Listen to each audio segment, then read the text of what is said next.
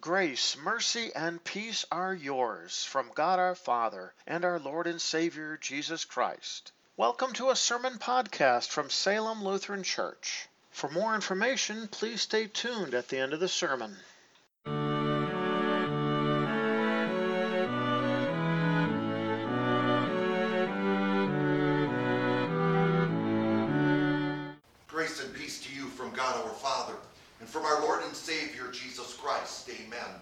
We have a number of texts for consideration as we consider the theme for this past week for our Vacation Bible School.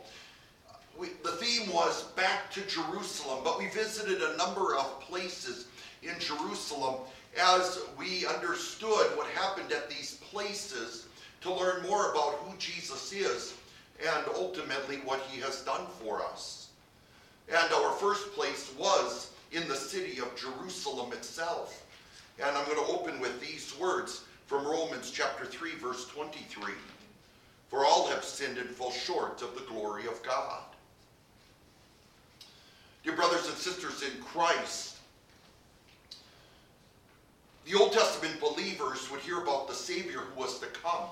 They had the same faith as we do, that trust and confidence, but always looking forward to Jesus coming. We have the privilege of knowing he has come. This is why we're going back to Jerusalem. But we still look forward. We look forward to his second coming on the last day. So our faith is still pointed forward to the coming of Christ. Now we know very little about Jesus' childhood. He was conceived by the Holy Spirit. He was born of the Virgin Mary. We know he is fully God and fully human in one person. We certainly hear quite extensively from the Holy Scriptures of his public ministry that took place from the age of 30 to 33. But concerning his youth, there's only one passage that speaks about it. Now, there is all kinds of speculation. There were other books that were written to describe the youth of Jesus, but we do never, we do not consider those books on the same par as the Old and New Testament. We're told in the New Testament, as we go back to Jerusalem, that Jesus, at the age of 12, went with Joseph and Mary to Jerusalem for the annual celebration of the Passover. This they regularly did. And in order to go to Jerusalem, we're looking at possibly a good week to get there. And because much of the area is mountainous, it's not unheard of that travelers and worshipers would travel together in order to avoid thieves and robbers. Jesus was traveling with his parents and, and Joseph and Mary, of course, Joseph being a stepfather, if you will, and along with the other relatives that were going with them. And at the end of the celebration, we find out that Joseph and Mary decided to go back along with the other relatives, assuming that Jesus was around. And after a day of traveling back, they found out that Jesus didn't return to their camp. Asking the other relatives, Have you seen Jesus? They did not. So immediately they headed back, which would have been another day travel back. And when they got there, they spent the around, even relatives that lived there, asking about Jesus. And they found him all of a sudden at the temple. He was asking questions to the religious leaders. They were awed by the answers that he even gave. Mary would approach Jesus, and obviously, losing the Lord, Lord Jesus himself, came up and, and, and questioned what he was doing. And Jesus would respond, I had to be doing my father's business. The father's business was not being a carpenter, I know that people call Jesus the carpenter's son, but he was not a carpenter's son. God is his father. And even at the age of 12, Jesus already understood who he was and the mission that was before him, and that's the salvation of the world. In fact, we're told that he obeyed Mary and Joseph and was faithful to them. All have sinned and fall short of the glory of God. We're sinners who badly need a Savior, but the kind of Savior we need is one who hasn't sinned, one who is perfect and holy. And yes, Jesus was tempted in every way, and yet did not sin. And therefore, even at the age of 12, knowing who he was, kept that law perfectly for us in order to be the Savior of the world. Hear now the beautiful words recorded in Romans chapter 10, verse 17. So then faith comes from hearing the message, and the message is heard through the word of Christ. We go back to Jericho, and we're going back to a time when Jesus is actually being followed by a rather large crowd. The crowd in Jericho got so great that there was a man who was not able to see Jesus. He was short. But we find out that he was actually a very wealthy man. This wealthy man couldn't get past the crowd. He couldn't even get in the front row. So he decided to go down the road and climb up a sycamore fig tree and be able to see Jesus that way as Jesus was walking by. Jesus stopped and said something very profound to the man. He called him by name Zacchaeus, come down from there. I'm coming to your house today. And he went to the house of Zacchaeus. Now, some in the crowd, and especially the religious leaders, were very appalled by this. Because this Zacchaeus, it turns out, wasn't just a tax collector, he was the chief tax collector. Tax collectors were not liked at all. They were always compared with the sinners. These were the low castes in society. These were the rejects. These were the people that were not allowed to be in the synagogues. These were the people, especially the tax collectors, who were known to take more taxes than they ought to take. People saw them as robbers and thieves and very evil men. And yet Jesus is going to this man's house. Yes. And as Jesus is there, no doubt preaching and teaching, we hear of Zacchaeus being moved with a repentant heart and a humble heart as well. He says to Jesus, I will take half of my possessions and give it to the poor. And anyone that I have robbed and stolen from, I will pay him back four times more than I stole. Jesus said, Today salvation has come to this house. And what is amazing is faith doesn't float around in thin air. Oh, faith is actually worked in our hearts by the Holy Spirit. That and the Holy Spirit doesn't work out of thin air. The Holy Spirit always works through the Word of God, through that gospel message of hope and salvation. Faith always has to have an object. And the object of saving faith is Jesus Christ. And being moved by the message of Jesus Christ, who is his Savior as well. He responded by being generous to others out of love for his Savior who loved him first. This is Zacchaeus. We continue with the beautiful words recorded in Romans chapter 5, verse 8. But God showed his own love for us in this while we were still sinners, Christ died for us. It was Good Friday, and Jesus is being nailed to the cross. He's facing a criminal's death of the worst kind. In fact, this is a kind of execution that hasn't been in the history of this world since. Horrible form of execution. It was meant to be a public humiliation, and a person could stay on this cross, I've heard anywhere from seven to ten days. The worst part of it was your difficulty in breathing. So it is not surprising that we don't hear very, very many words from Jesus.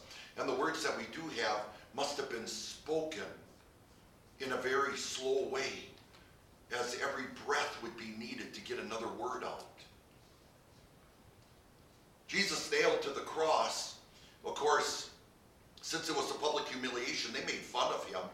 Oh, if he was really the Son of God as he claims to be, why does he not just come down from the cross?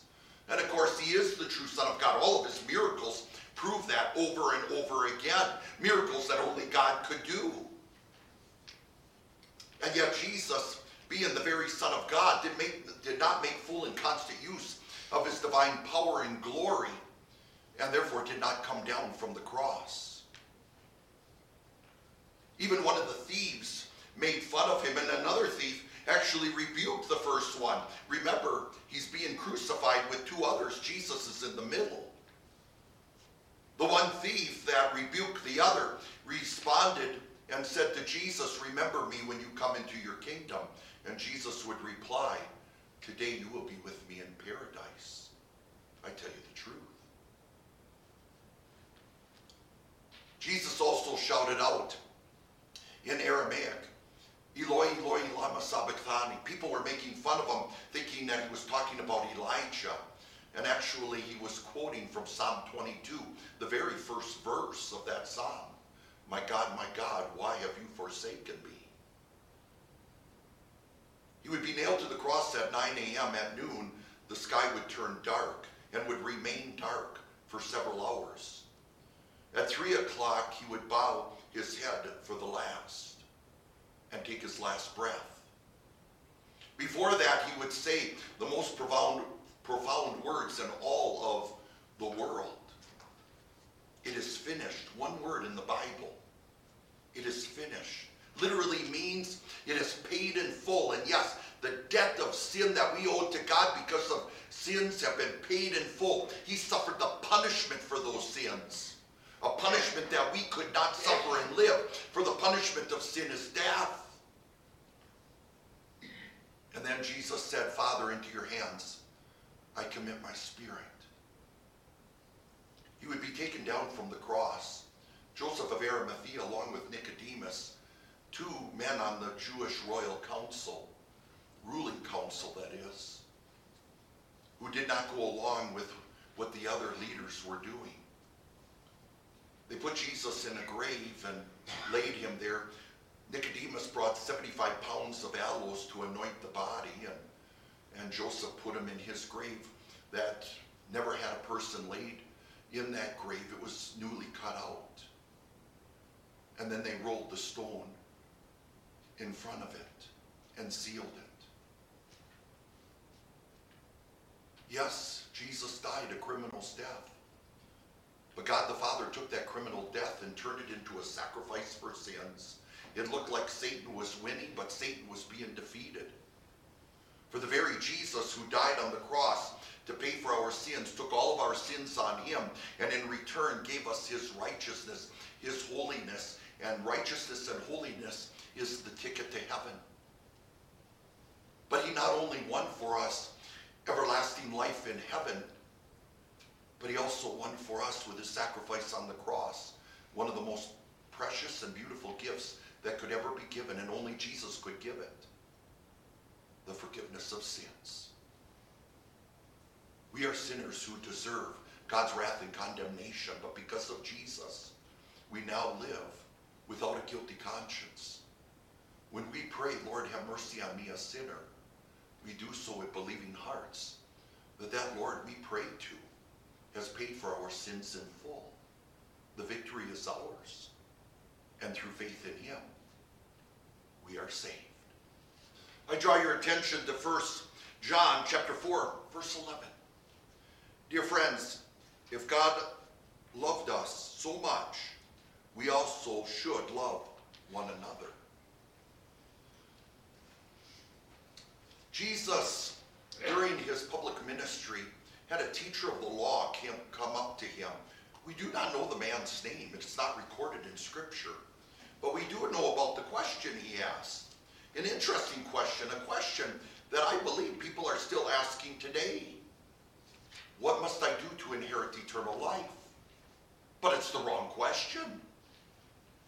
The question isn't what must I do The question rather is, what has Jesus done for me in order to save me? So Jesus replied to the man, since he was an expert in the law. He was an expert in the Old Testament Bible. He said, Well, what does the Bible say? The man replied, Love the Lord your God with all your heart, with all your mind, with all your soul, with all your strength, and love your neighbor as yourself. The two main commands of Scripture. It sums up all of God's commands of perfect love. Love the Lord, and out of love for the Lord, love one another. And Jesus said, You have answered correctly. But the man wanted to justify himself. He wanted to really brag in front of Jesus that he was a good man who's really done all this. So he asked the question then who is my neighbor? Oh, the religious leaders love to debate that question. Well, a neighbor would be someone who lives right next to you. That's certainly a neighbor. Or maybe it is someone you've come in contact with. That's certainly a neighbor. But the argument usually was is it your neighbor someone who's nice to you so you can be nice back to them? They would never consider an enemy to be a neighbor. That one you stay way away from because he's your enemy. So Jesus tells them a parable. And now we go back to a lonely road between Jerusalem and Jericho. You've heard me say earlier that this was a dangerous road in the sense that there were always robbers and thieves, so you did not travel alone. But in Jesus' parable, this earthly story with a heavenly meaning, we have a man who's traveling alone from Jerusalem. And he does encounter robbers and thieves. In fact, we're told that they actually stole from him, they actually beat him up. And even though the Bible always says they left him half dead in the original language, the word half dead means that this man is near death. Without help, he cannot live. He needs medical assistance. This is, a, this is not a man who can just simply sleep it off. So he's laying there almost dead. But now a priest comes. That's a religious leader. This is a man who prays for God's people in their behalf. This is a man who offers sacrifices to the people. This is a man very connected with the Lord. He also knows his holy scriptures. He sees the man, and instead of helping the man, he walks by on the other side. Then comes the Levite. Well, he's an assistant to the priest. He would certainly know. He's he's had to butcher animals and do this in behalf of the people, and, and he serves in the temple all the time and all day long. He would certainly stop, but he walks by on the other side. Then comes the Samaritan. He sees the man and he approaches the man. He helps the man. He even, he even pour, put, pours on him ointment and medicine and puts him on his horse and sends and then takes him personally to an inn where he could get medical attention. And not and he doesn't even just stop there. The next day, he gives the innkeeper two silver coins, which each one was worth a day's worth of wages, more than enough to cover his medical expenses. But then he told the man that he had to go. But next time I come by, if there's any expense that's not covered, I will cover it. What's interesting about this Samaritan, we call him a good Samaritan, but at the time he was actually probably not considered a good Samaritan. For the Jews hated the Samaritans, the Samaritans hated the Jews. They would have seen a Samaritan as an enemy, someone that they were appalled by, someone that they would stay by. The road from Jerusalem to Jericho actually totally avoided and went around Samaria because of their dislike for each other. This Good Samaritan is an enemy who goes and helps someone who would be considered an enemy. I've read one time that someone said, out of all the great philosophers in this world, only one ever said, love and pray for your enemies. And it wasn't some great philosopher, it was our Savior, Jesus Christ.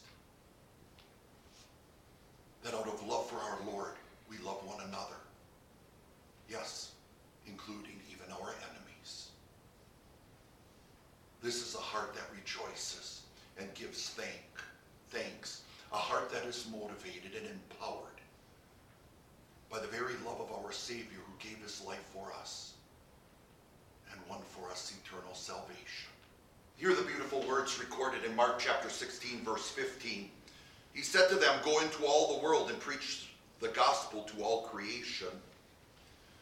That's exactly what the Apostle Paul did, called by God to be an apostle to the Gentiles. He ended up preaching and teaching in the city, a Greek city called Athens. Not far would be Cor- Corinth, and, and there a congregation was actually started. Jesus is at Athens, and he's actually in at the center of religion and philosophy. And he's looking at all the statues that are around, all the statues to the false gods. He had been preaching the day before about Jesus and his resurrection, and many of these philosophers were making fun of him.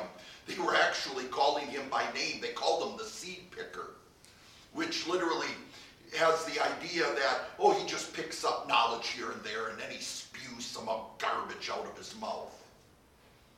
Well, Paul, in his preaching and teaching, did get the attention of many of these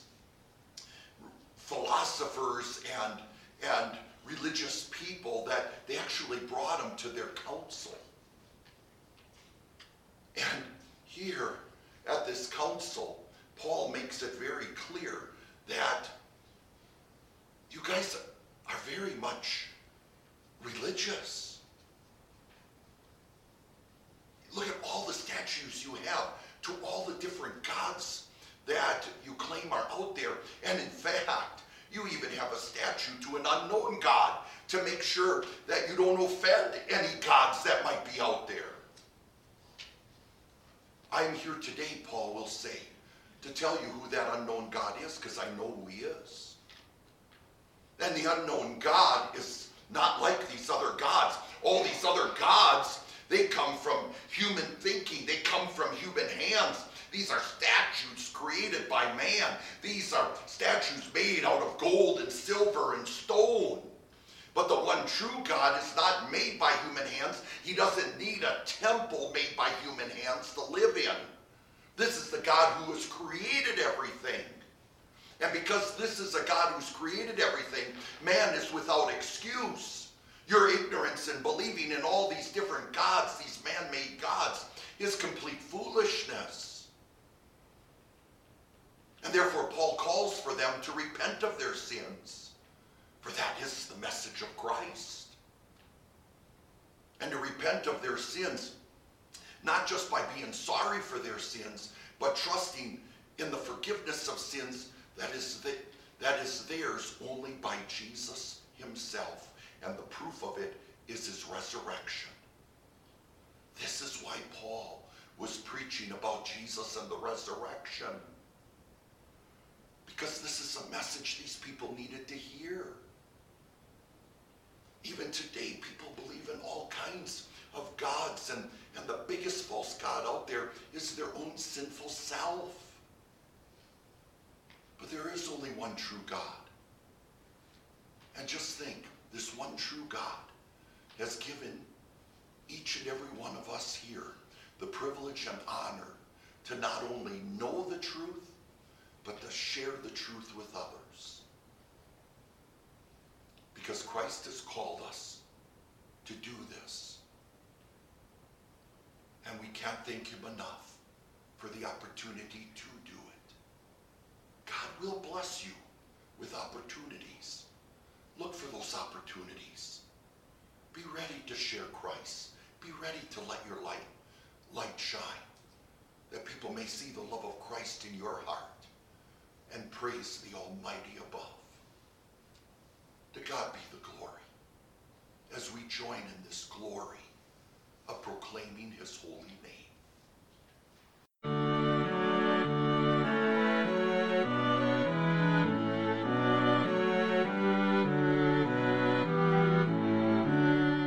Thank you for taking the time to listen to a sermon podcast from Salem Evangelical Lutheran Church.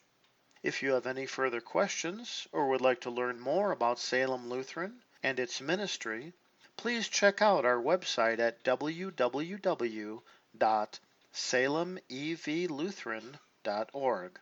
Once again, that is www.salemevlutheran dot O-R-G.